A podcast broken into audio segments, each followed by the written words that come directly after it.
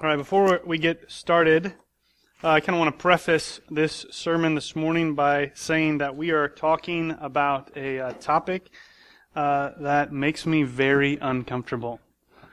We're talking about spiritual gifts this morning, and uh, the reason why it makes me so uncomfortable is because there are things in God's Word which we can't understand, which are out of our control. And so when we talk about doing those things within our church, it makes me uncomfortable because I like to be able to understand things. I like things to be safe and know what we can expect when we show up to church each Sunday. But I think that if we understand what God's Word says about spiritual gifts, that that won't be the case anymore that the Spirit will do things in us and through us that are outside of our understanding and are outside of our control and uh, aren't a typical safe service where we can show up and get exactly what we expect. And that makes me uncomfortable. But these things are in God's Word, and so we need to understand what to do with them. And with that, Today, there's going to be things that I say that we're not going to have time just to kind of camp out there and explain everything about it. So, uh, you're probably going to have questions. And so what we're going to do this week is on Thursday, I'm going to respond to questions online and I'll, I'll send out links to those questions. So if, as I'm talking this morning, you think, what did he mean about this? What did he say about this thing? What, what about whatever? Write it down and there's an email address in the bulletin. There's a phone number in the bulletin. You can text me or send me that question and I will try to answer it or I'll say, I don't know. But don't just think, well, maybe he'll answer it later in the sermon because if I don't answer it then, chances are I'm not going to answer it later. So write it down so that we can learn together because this is a complicated topic with lots of rabbit trails we could go down and we don't have time to go down them all this morning. So, have that in the back of your mind. If you think of something, write it down and send it to me so that your question can get answered. Before we begin, uh, some of you probably remember this story because you've you've been around BC for a while. Some of you probably don't.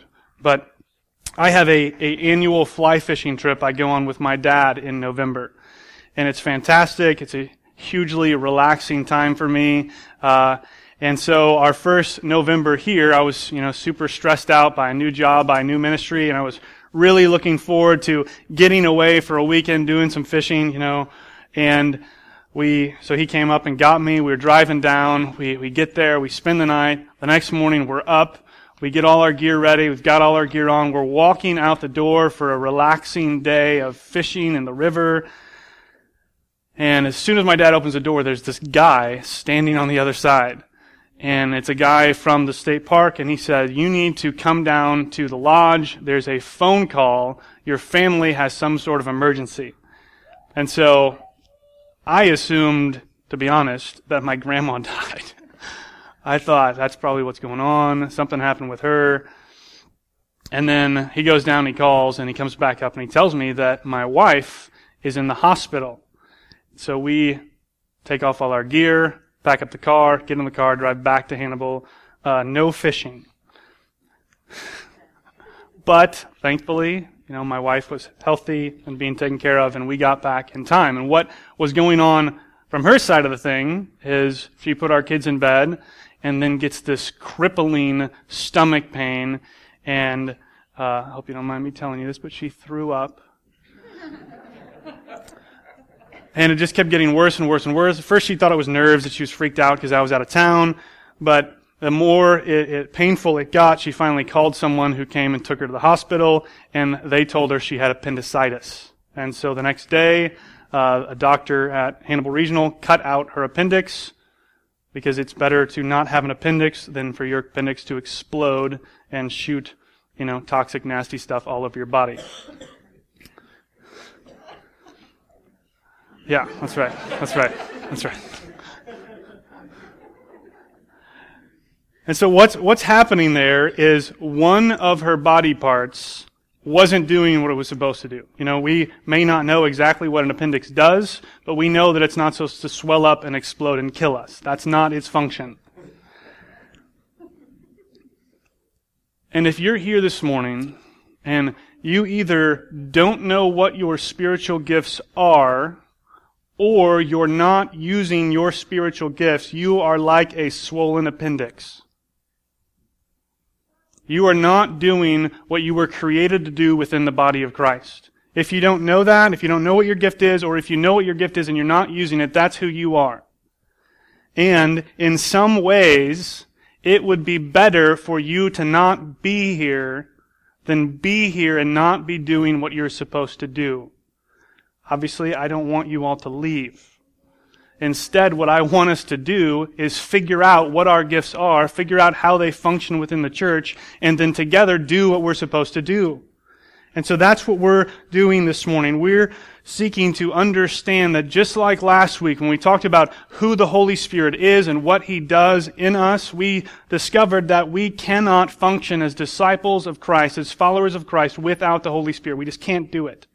We can try as hard as we want, but we won't be doing what He's called us to do without the Holy Spirit. In a similar way, we cannot function within the church without those gifts. It's how we're supposed to function. And more than that, what we're going to discover this morning is that spiritual gifts are not optional. It's not a thing that we can kind of pick and choose whether we want to participate in. What we're going to see in God's Word this morning is a command for us to desire and seek spiritual gifts. And so if we're not doing that, then we're not obeying God's Word. That's the main point for us this morning. We must earnestly seek spiritual gifts so that we can build up and serve the church and glorify Jesus. We can't do that without spiritual gifts, and so we must seek them.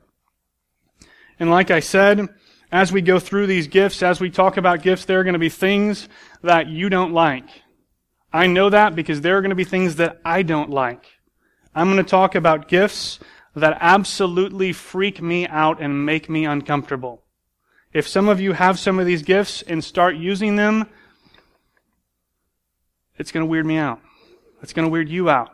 It's going to weird everybody out. But we're still going to talk about them because as much as I'd like to, I cannot say that the gifts that are mentioned in the New Testament are no longer given to the church because God's Word doesn't say that. And so I'm not going to say it. Our text this morning is 1 Corinthians 14, 1. And really, we're going to spend a lot of time in kind of 12 through 14 as a whole, but this is our, our main verse. This is where we see this command that kind of puts us on the spot. If you don't have a Bible, there's some under the chairs. And this morning's passage in those Bibles is on page 960. Again, that's 1 Corinthians 14, 1.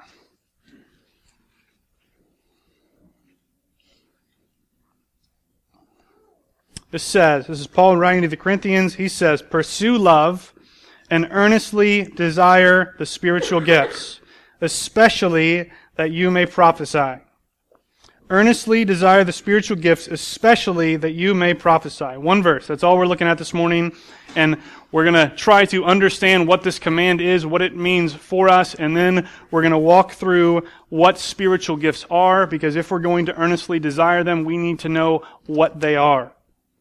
And so, before we get into this, let's pray.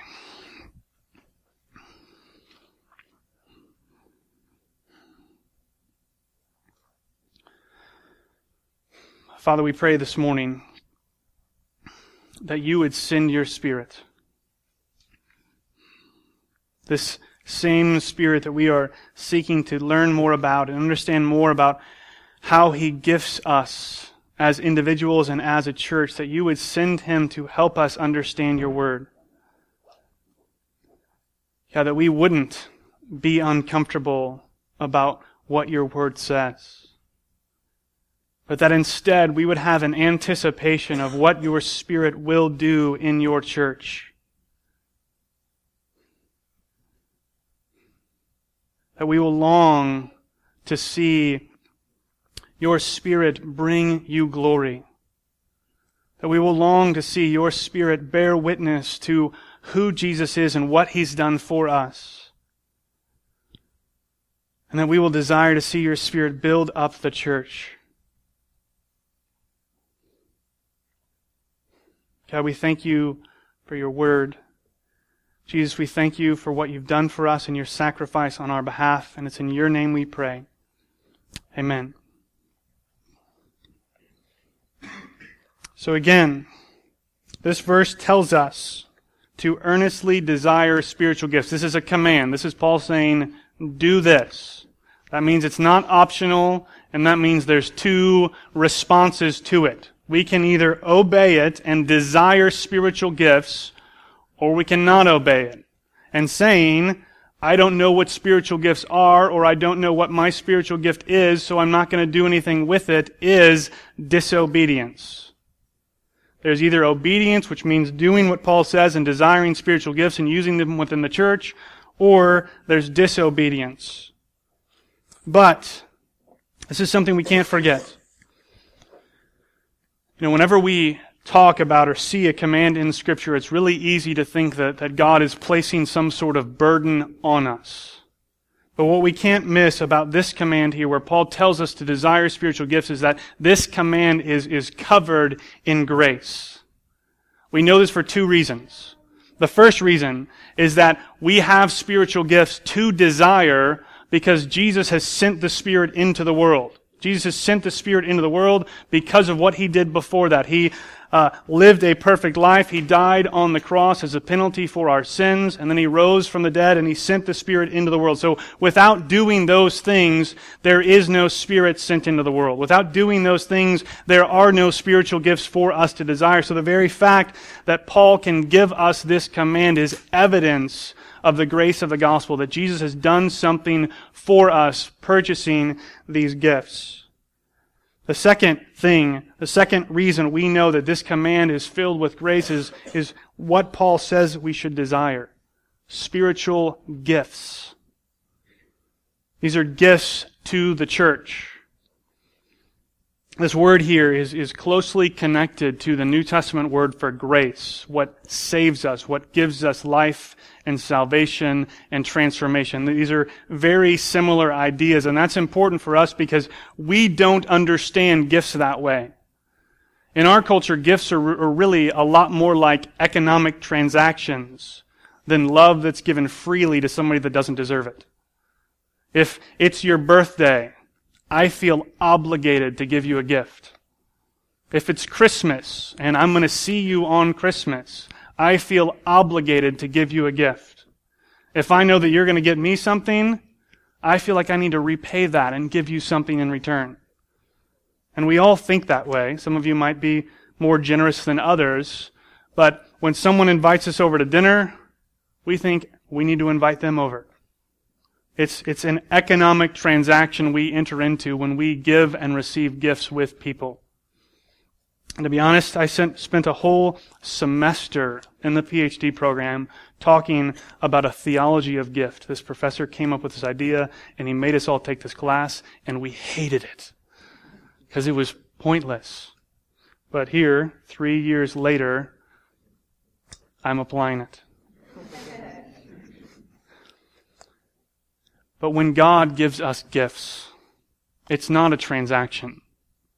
You know, we think that if God gives us a raise at work, then we need to repay him by giving more to our church. Or we say, if you will give me a raise, then I will give more.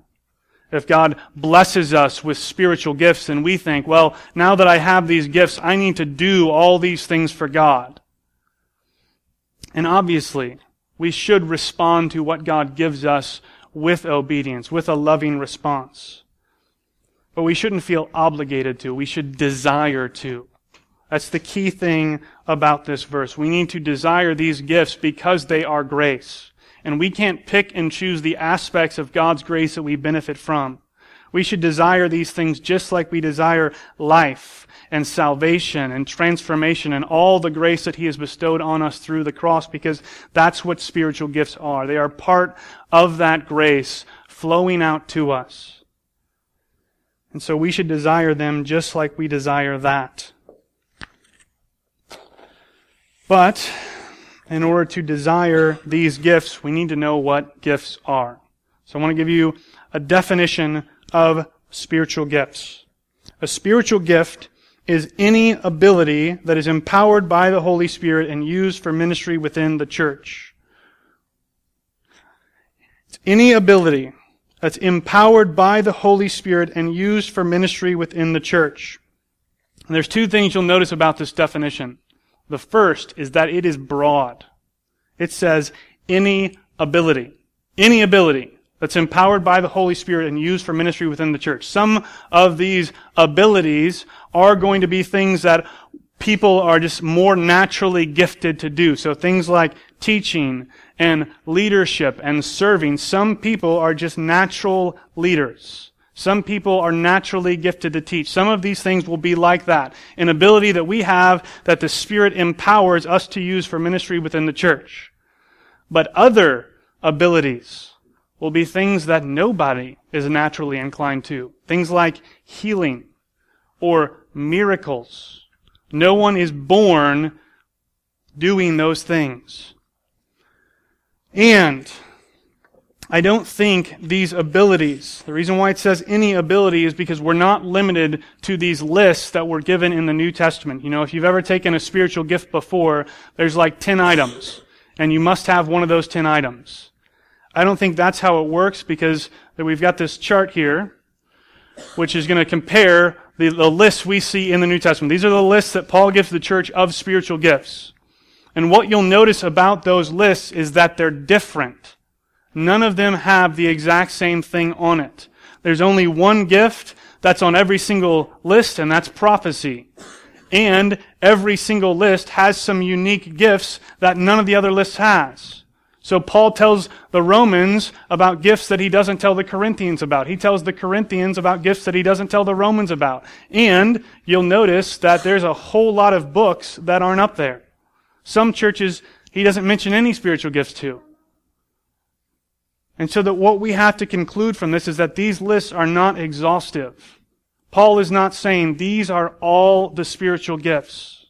He's saying these are some of them. So he may give gifts that aren't on this list, but he definitely will give the gifts that are. The second thing we should notice about the definition. Can you go back to that one, Cody? The second thing we should notice is that these gifts are used for ministry within the church. What this means is that spiritual gifts are not ours. They don't belong to me. They don't belong to you. They belong to the church. He gives us these abilities that are empowered by the Holy Spirit so that we can use them for ministry within the church. I think that's hugely important. It's not something for us to take and do whatever we want with it.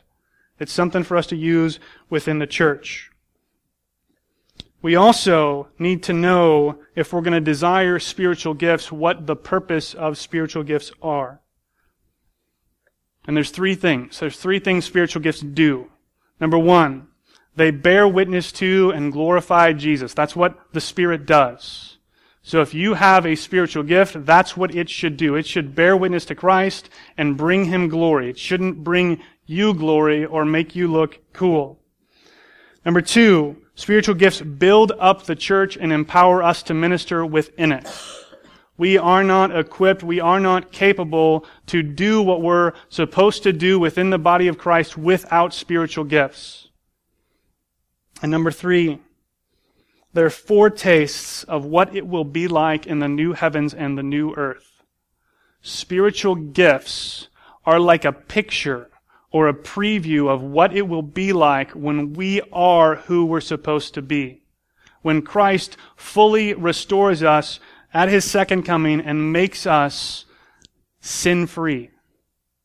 These gifts are one small way that previews who will be then. And that's why we don't have all the gifts. We get some gifts, and in some ways, we're more like who we were created to be and less like who we were before Christ. And when we think about spiritual gifts, what we need to remember that it's, it's not about what we do. It's not about the ability. It's about the effect of the ability. What the Spirit does through it. So for example, there's a lot of people in the world who are gifted to play music. Ton of them. I can play the alto saxophone. First of all, that would be an awkward instrument to have in worship. But just because I can play that instrument doesn't mean that I'm gifted to lead the church in worship. Just because John Mayer is a fantastic guitarist doesn't mean he's gifted by the Holy Spirit to play music. Only some people are empowered by the Spirit to usher God's people before His throne in worship. Many people are capable of teaching. Not everyone is gifted by the Spirit to teach the truths of the Bible. Anyone can do something nice for someone else. But some people are empowered by the Spirit to do acts of mercy which bear witness to Christ. It's not just the ability, it's not the talent, it's not the skill, it's what the Spirit accomplishes through that that makes something a spiritual gift. And so, what we need to do now is we need to walk through these gifts. There are, are 20 unique gifts mentioned in the New Testament. And so some of those are fairly self-explanatory and not quite as confusing or controversial as others. And so we're going to walk through pretty quickly uh, some of the kind of run-of-the-mill spiritual gifts. And then we're going to get to the uh, potentially explosive ones. So the first one is teaching. Teaching simply is the ability to explain Scripture and apply it to people's lives. That's what this gift is. It's not teaching science. It's not teaching English. It is teaching the Bible to people so that they apply it. And if you think you have this gift, you should look for opportunities to use it however you can. Teach any age, whenever and wherever you can. Don't hold out for a specific thing. Just use your gift in whatever way you can. The next one is helps or service. This is the ability to serve in such a way that other people are encouraged and the church is built up by the Holy Spirit. And again, it's not just the ability, right? Any of us can stack chairs after church but only some people can do it in such a way that encourages other people in, in humble service or, or builds up the church in some way. An example of this from our lives was a few years ago when we had that huge snowstorm in Hannibal. It was in February, and Jen and I were in the tough situation of being in Florida at an Acts 29 conference while you guys were getting snowed on. And so we, we flew back into St. Louis. We were driving up here for church. It was when we were still on Sunday nights. And I knew that after church that night, we were going to have to go home and I was going to have to shovel our driveway. So I wasn't looking forward to it, but I'd kind of just resolved to do it. We go to church. After church, we're driving home and we find out that someone from our church, while we were gone, came and shoveled off our driveway. And it's not a short driveway, it's long. And, you know, that was a time that was early in our ministry here. And we dealt with discouragement a lot. But pulling into our driveway and seeing that somebody from the church loved us enough to serve us in that way was incredibly encouraging. It wasn't just, oh, thanks for doing that. It was the Spirit doing something in us through that person serving. That's what this gift is. Next gift is administrating. And really, administrating is, is kind of a, a bad translation of this word. Let me give you the definition and I'll explain why. It's the ability to determine a destination and get the church there. This word that's translated administrating, and I don't know about you, but when I think of administrating, I think of kind of detailed, bureaucracy-oriented stuff. People keeping track of calendars and schedules and tasks, uh, not things that, you know, uh, the, the word here is the same word that's used for captains of ships. I don't picture Jack Sparrow, you know, keeping t- track of a task list. You know, he's, he's out there, he's saying, this is where the ship's going, I'm gonna do what it takes to make sure the crew gets there, and then we're gonna go. This is what that word is. It's not administrating, it's, it's really a lot like leadership. So it's the ability to say this is, this is our goal, and these are the things we need to do to accomplish that goal. It's more like vision casting. The next gift is faith. It's not faith that every Christian has. This is a special kind of faith. It's a ability to trust God and believe the truths of Scripture in situations where others typically do not. Chances are you've known some people that when you're worried about how some situation is going to work out or how, you know, God is going to work in some way, you have that friend who's just like, it's going to be fine. This is what's going to happen. Just trust Him. Just believe. And they inspire in you that same kind of faith. Evangelism is a special ability to share the gospel in such a way that people respond with saving faith.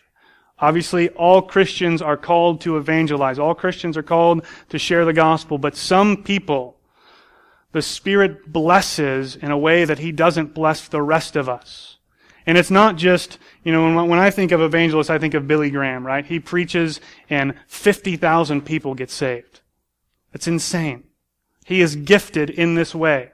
But I think evangelism can also be in a much smaller scale. Someone being able to communicate the truth of the gospel in a way that people respond on a one-on-one basis. So don't expect Billy Graham level, you know, response when you share the gospel. Maybe God has gifted you with one-on-one situations. The next gift is shepherd. This is not the ability to lead a flock of sheep. This is a spiritual gift, remember? This is those empowered by the Holy Spirit to watch over and care for the church. This is actually not, not technically a gift, it's more of a position, but I think it comes with the gifts necessary to lead the church. Obviously, if we're going to appoint another elder of BC, this is the gift we look for in people, among other things. The next gift is exhortation.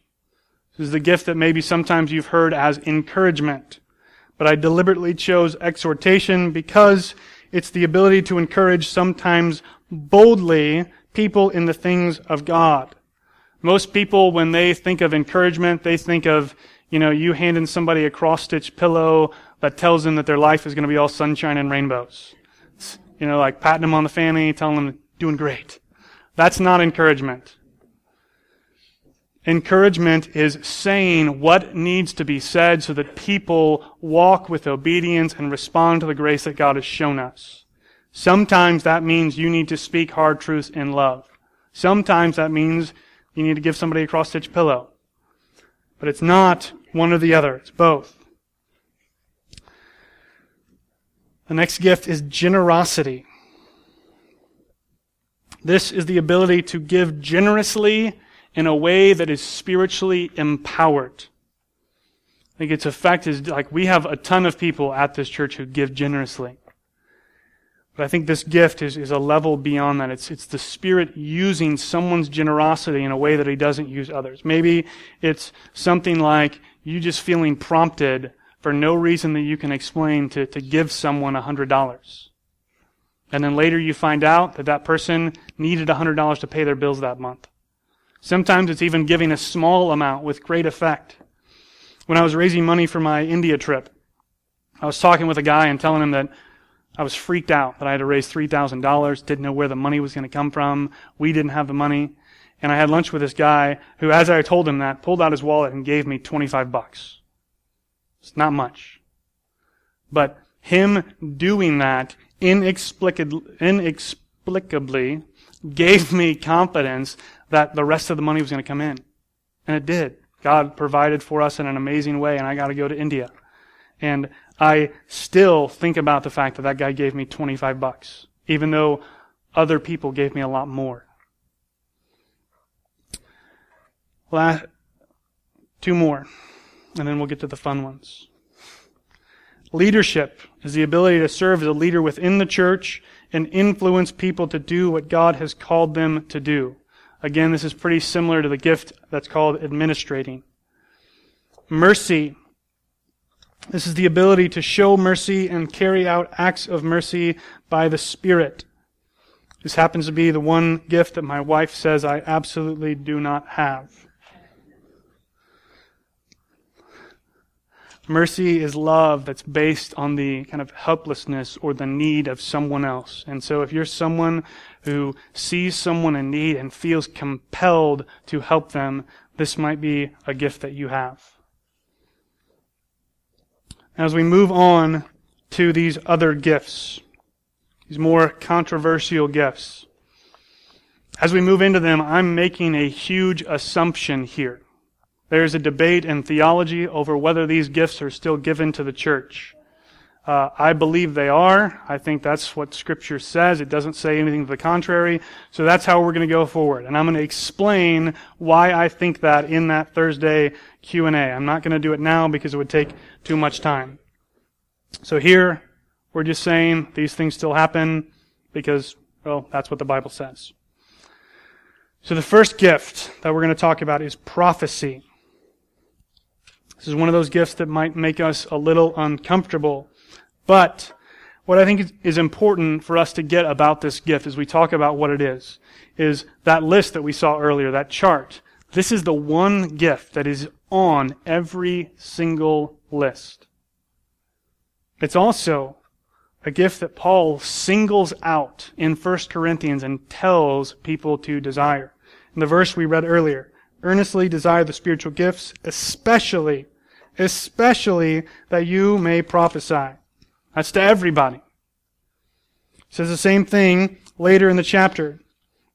He says, So my brothers, I think that sisters are included there, earnestly desire to prophecy, prophesy. Something about this gift causes Paul to put it on every single list and causes him, through this Spirit, to encourage everyone to especially desire this gift. So, I think it's important for us to know what it is. This is the definition. Saying in your own words something that God has spontaneously brought to mind.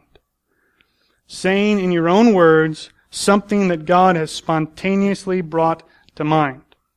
So, in your own words, is a very important part of the definition because this shows how New Testament prophecy is different from Old Testament prophecy.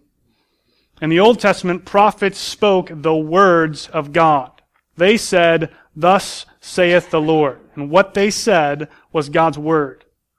And if people obeyed it, they obeyed God. If people disobeyed it, they disobeyed God. That's how prophecy works in the Old Testament. But what we see in the New Testament is that the New Testament counterpart to the Old Testament prophets is not prophets. It's apostles. We see guys like Paul, guys like Peter, guys like Matthew writing the New Testament. You look back at the Old Testament, the vast majority of books are written by prophets. In the New Testament, the vast majority of books are written by apostles. They're the guys who speak with the authority of God. In the New Testament, prophets speak in their own words. And because of that, their words are not infallible. Their words are not inerrant. Let me show you an example of this. In Acts 21, Paul is on his way to Jerusalem and he stops in Caesarea. And this, this guy named Agabus, who's a prophet, he walks up to Paul and he takes off Paul's belt, which is strange to begin with. And then he takes that belt and he ties himself up with it. And he says this this is how the Jews at Jerusalem will bind the man who owns this belt and deliver him into the hands of the Gentiles. This guy walks up to Paul, takes off his belt, ties himself up, and then prophesies. And Luke tells us that he's a prophet.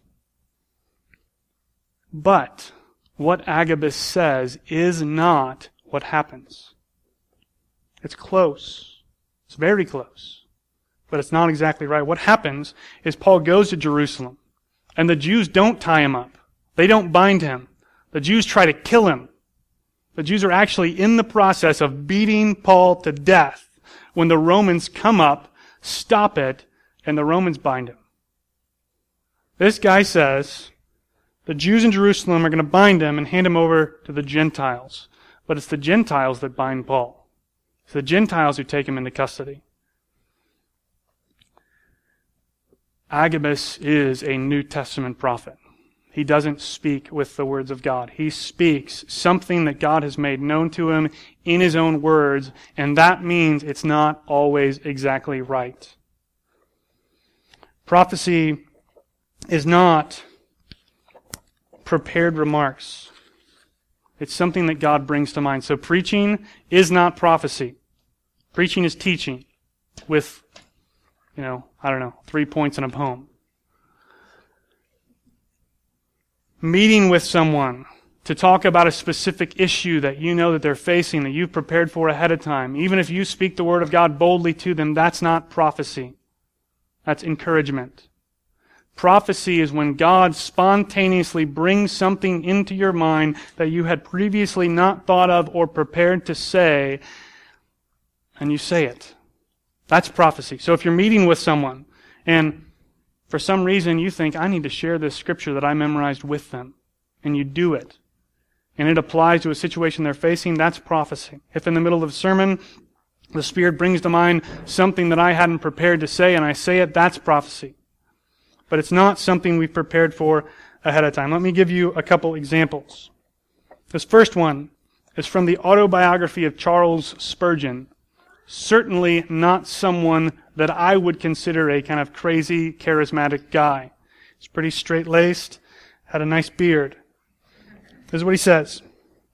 While preaching in the hall on one occasion, I deliberately pointed to a man in the midst of the crowd and said, there's a man sitting there who is a shoemaker.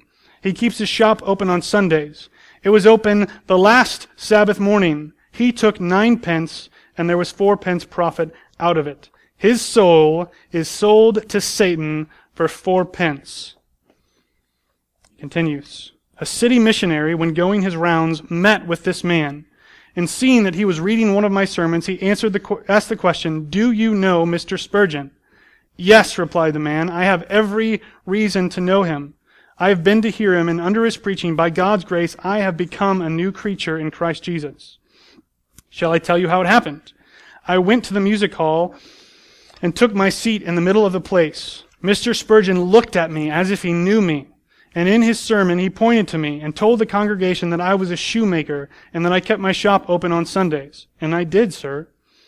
I should not have minded that.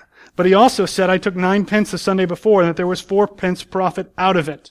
I did take nine pence that day, and four pence was just the profit.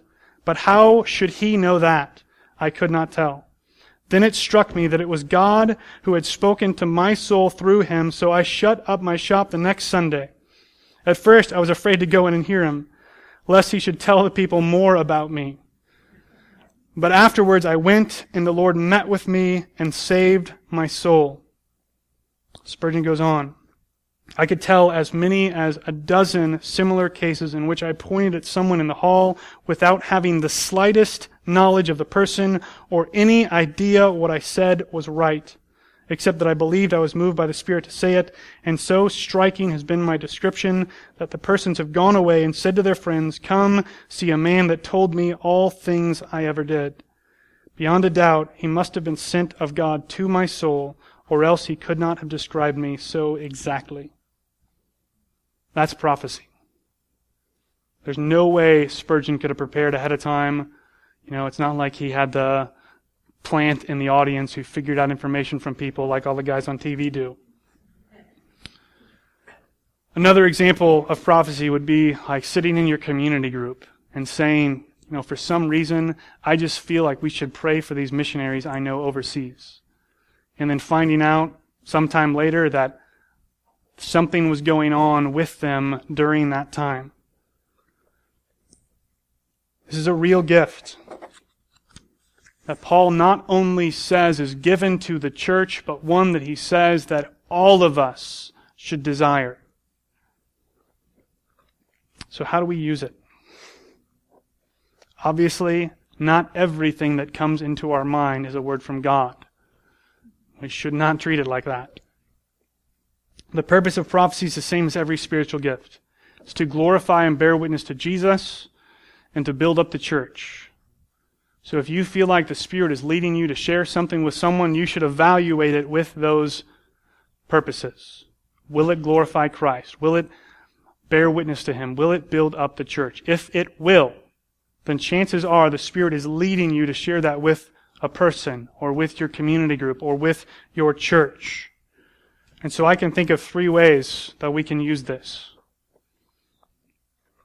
The first would be with informal meetings with fellow believers. You're having lunch, you're having coffee, you're spending time with other believers, and you feel like the Spirit's leading you to share something with them. Don't think it's weird. Don't be uncomfortable. Have the boldness and the submission of the Spirit to say it. And say, you know what? I don't know why, but I feel like I should share this with you. Worst case scenario, they think you're a weirdo and you don't hang out with them anymore. But if these are fellow believers, I don't think that's going to happen. In community groups, I think that's one place we should definitely be open to this. If you feel like the Spirit is leading you to share something with your group, you should do it. And as members of community groups, we should be okay and eager for people to do that.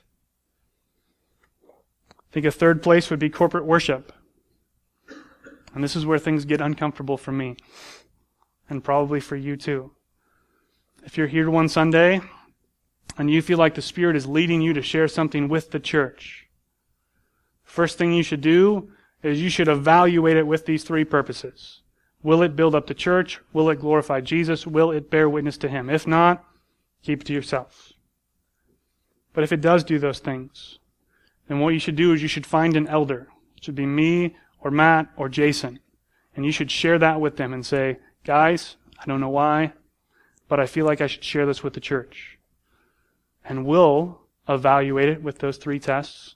Does it bear witness to Christ? Does it glorify Him? Does it build up the church? And we'll either say, yeah, you should share that. Let's figure out a time and place that we can do this in an orderly fashion. Or we'll say, you know what? I appreciate you sharing that with me, but I just, I just don't think that would benefit everyone. And that's something we need to work on. Something we need to get more comfortable with as a church, is being used by the Spirit to share things with the body.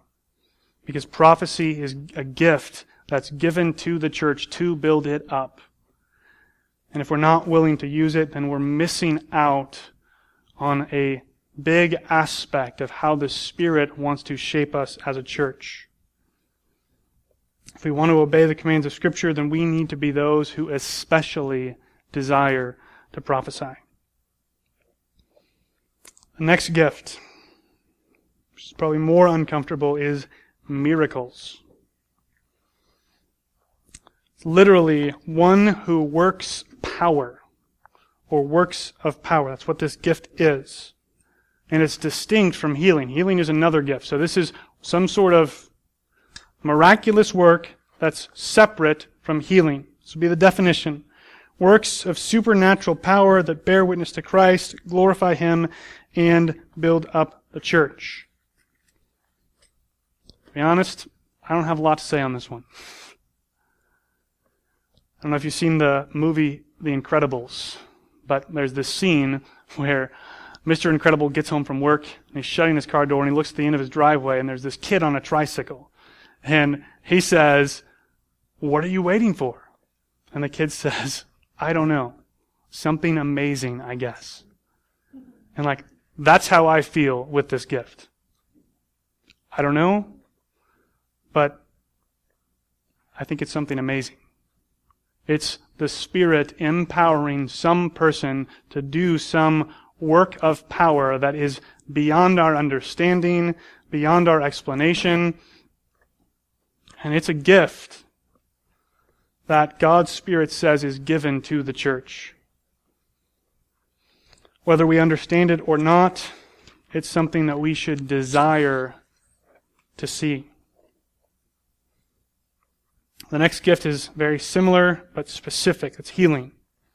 This would be the supernatural ability to bring a restoration to health as a foretaste of the complete freedom from physical weakness and infirmity that we'll experience in the new creation. It's a long definition. Essentially, it's the ability to heal someone for the purpose of saying, this is what you'll be like then. This is what we'll all be like then. I think what we do with this gift, I personally don't think I'm somebody that has it, but what we do is we ask people if we can pray for them when they're sick. And I think whether it's a, you know, minor illness or a serious illness, We ask if we can pray for them. We ask if we can pray with them. And we recognize at the same time that God does not guarantee or promise that He will heal everyone. I think practically, and I'll just say this. If one of my kids gets sick, I will absolutely pray that God will heal them. But if I think they need to go to the doctor, I'm absolutely going to take them to see Dr. Thornton. And if Dr. Thornton says they need medicine, I'm going to give them that medicine. But that whole time, I'm going to be praying that God will bring my child to health. And I don't think those are contradictions. I don't think they work against each other. I think that sometimes we're going to see that God blesses us with modern medicine. Sometimes we're going to see God do things that cannot be explained by it. And we should desire both. I don't think it's a lack of faith to, you know, give your kid antibiotics. I think it's an act of parenting and wisdom. But if you're someone that thinks that you might have this gift. What I would encourage you to do is to pray with people that you know are sick. And when you do, tell them. You don't have to walk up to someone and say, hey, I think I've got the gift of healing. Can I pray for you? But you can say, you know, I just want you to know I'm going to be praying that you get better. Because I think if we don't do that, and I think that, you know, this is a gift especially that people can be embarrassed by, can feel shame over, can think, if I even remotely think I might have this gift, then I'm a crazy person. But I think that since the purpose of spiritual gifts are to build up the church and glorify Christ, it can't do that if you keep it a secret. It can't do that if you don't tell people that you're praying for them or with them. And so communicate that to them in a you know, normal way but say, I'm praying for you and believing that God will heal you. And I think that's something we should all be more comfortable with, even though it makes us uncomfortable. The next one is speaking in tongues. So if we're not uncomfortable yet, here we go speaking in tongues and interpretation. This is by far the most confusing, misunderstood, and misapplied gift in the New Testament. There are people that say if you don't speak in tongues, you can't be a Christian. There are people that speak in tongues improperly. There are pe- people that don't think this happens at all. I mean, it's people are all over the map on this one. And so as we talk about it, I think for, it's important for us to recognize that in Scripture there seem to be kind of two different versions of this gift, or maybe manifestations of it. There is a, a public version, which freaks us out, and there's a private version, which, you know, still freaks me out, but hey, at least it's in private, and not for me. So public. What happens with this gift we see in Acts 2. So, in Acts 2, Pentecost, the Spirit falls on the apostles, and they tell us this. They say, They were all filled with the Spirit and began to speak in other tongues as the Spirit gave them utterance.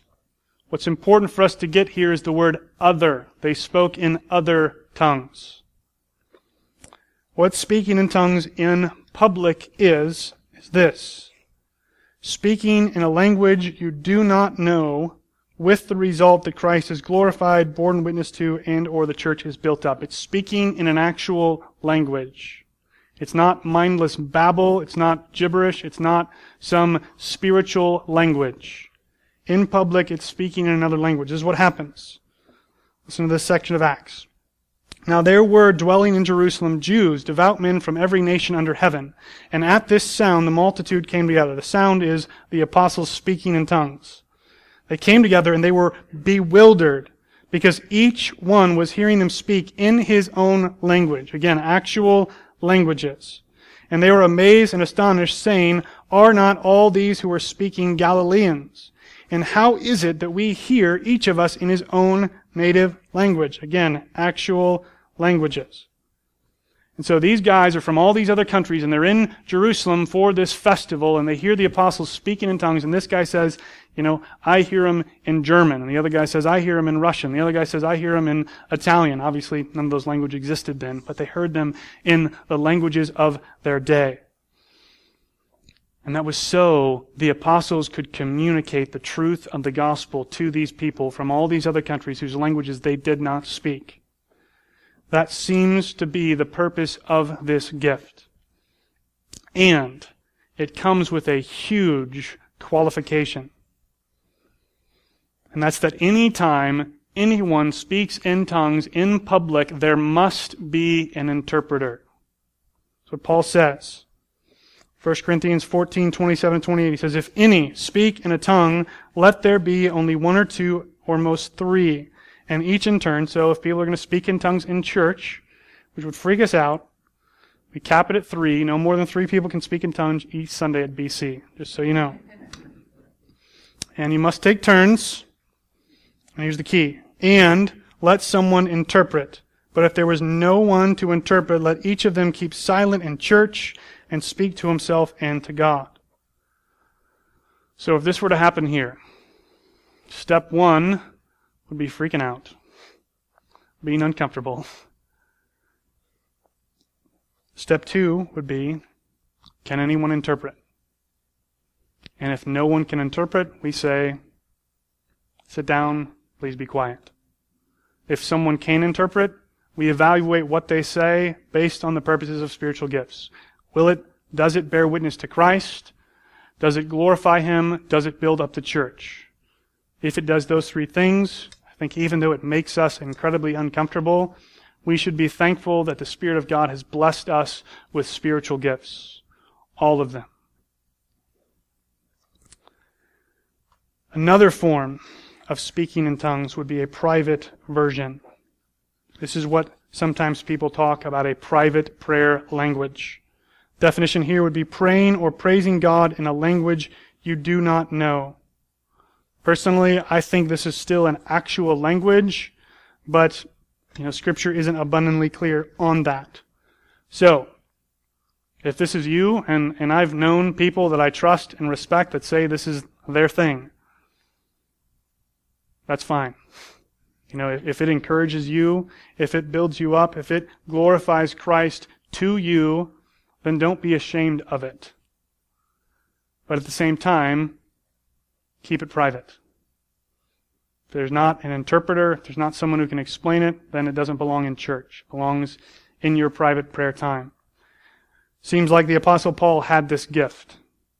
Again, not someone we can write off as some just crazy charismatic. He wrote most of the New Testament after all. Next gift, which is not exceptionally controversial, but some interpretations of it are, would be a word of wisdom or a word of knowledge. Paul lists these together.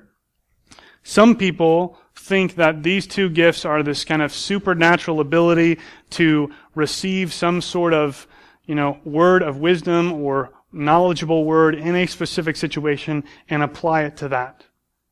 I don't think that's the case because that's what prophecy is.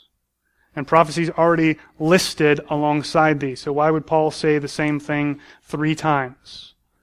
I think that what these gifts are, word of wisdom, would be the spirit given ability to speak an especially wise word in various situations. So if you're someone who, when you come to problems, when you give people advice, is just blessed by God with wisdom like Solomon was, this might be your gift. Knowledge works the same way.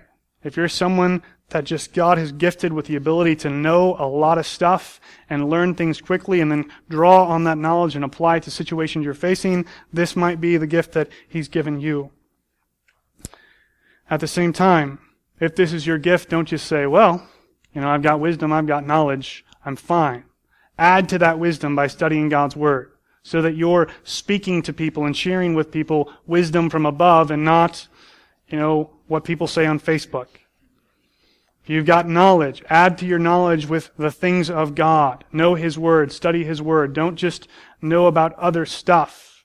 Not saying that other knowledge isn't helpful, but it's not a spiritual gift. The last gift we come to is distinguishing between spirits. This is another one of those slightly strange gifts, and it's only mentioned once.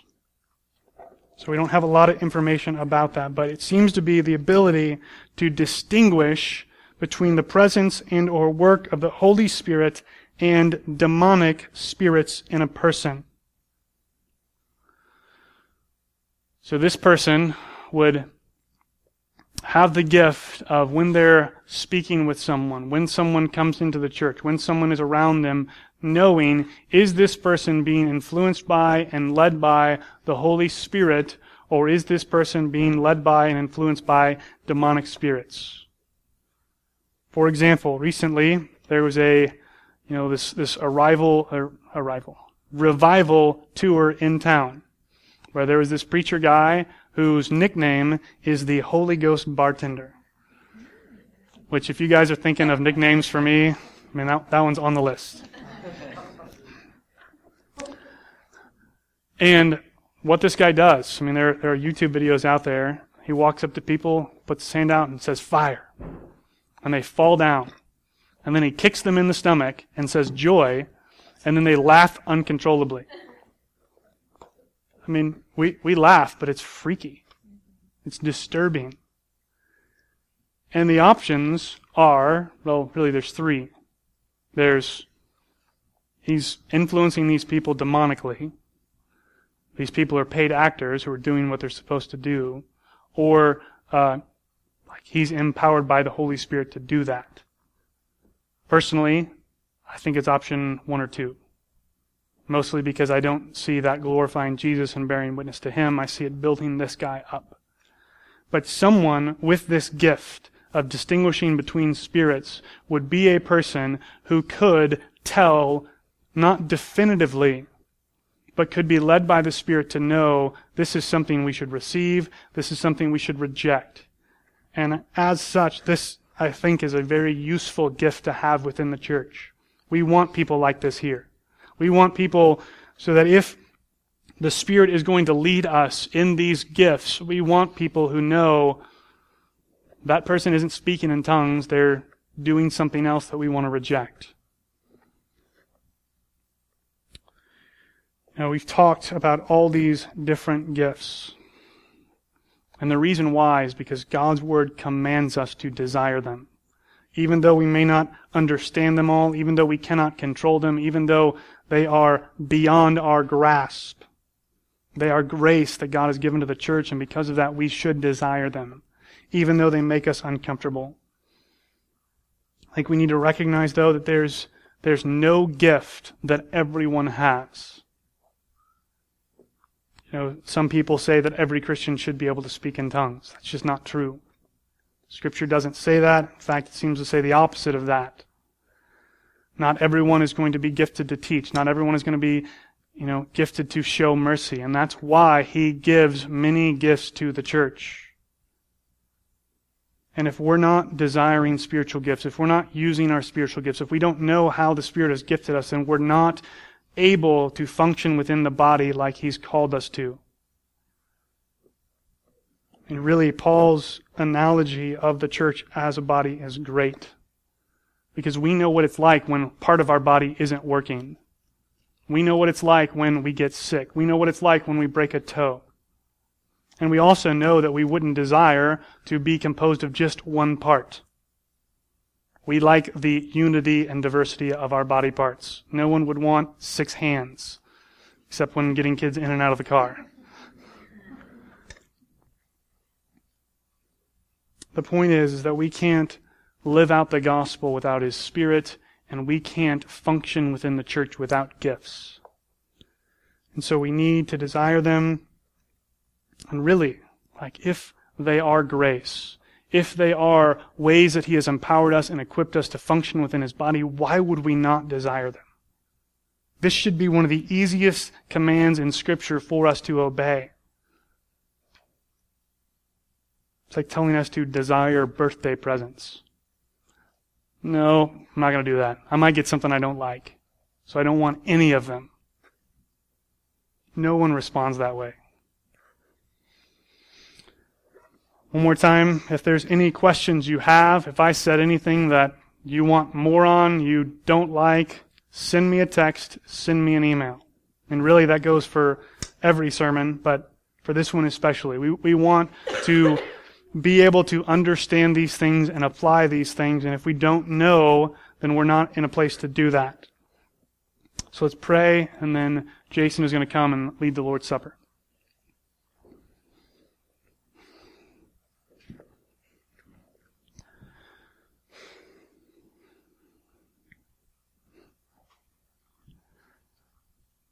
Father, we thank you that your Spirit does things that are bigger than us and are outside of our control.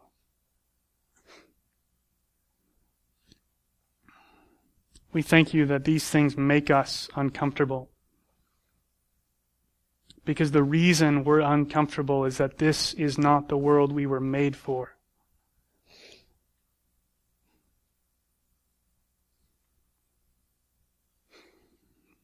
God, we pray that you would help us to desire spiritual gifts so that we can serve within the body as you were desire us to. We pray that you would help us desire them just like we desire other aspects of your grace. That we would yearn for them just like we yearn for salvation and redemption and forgiveness and inner heart transformation. That we wouldn't pick and choose the aspects of your grace that we benefit from, but that we would desire to be a functioning member of the body of Christ so that we are equipped to bear witness to and glorify you.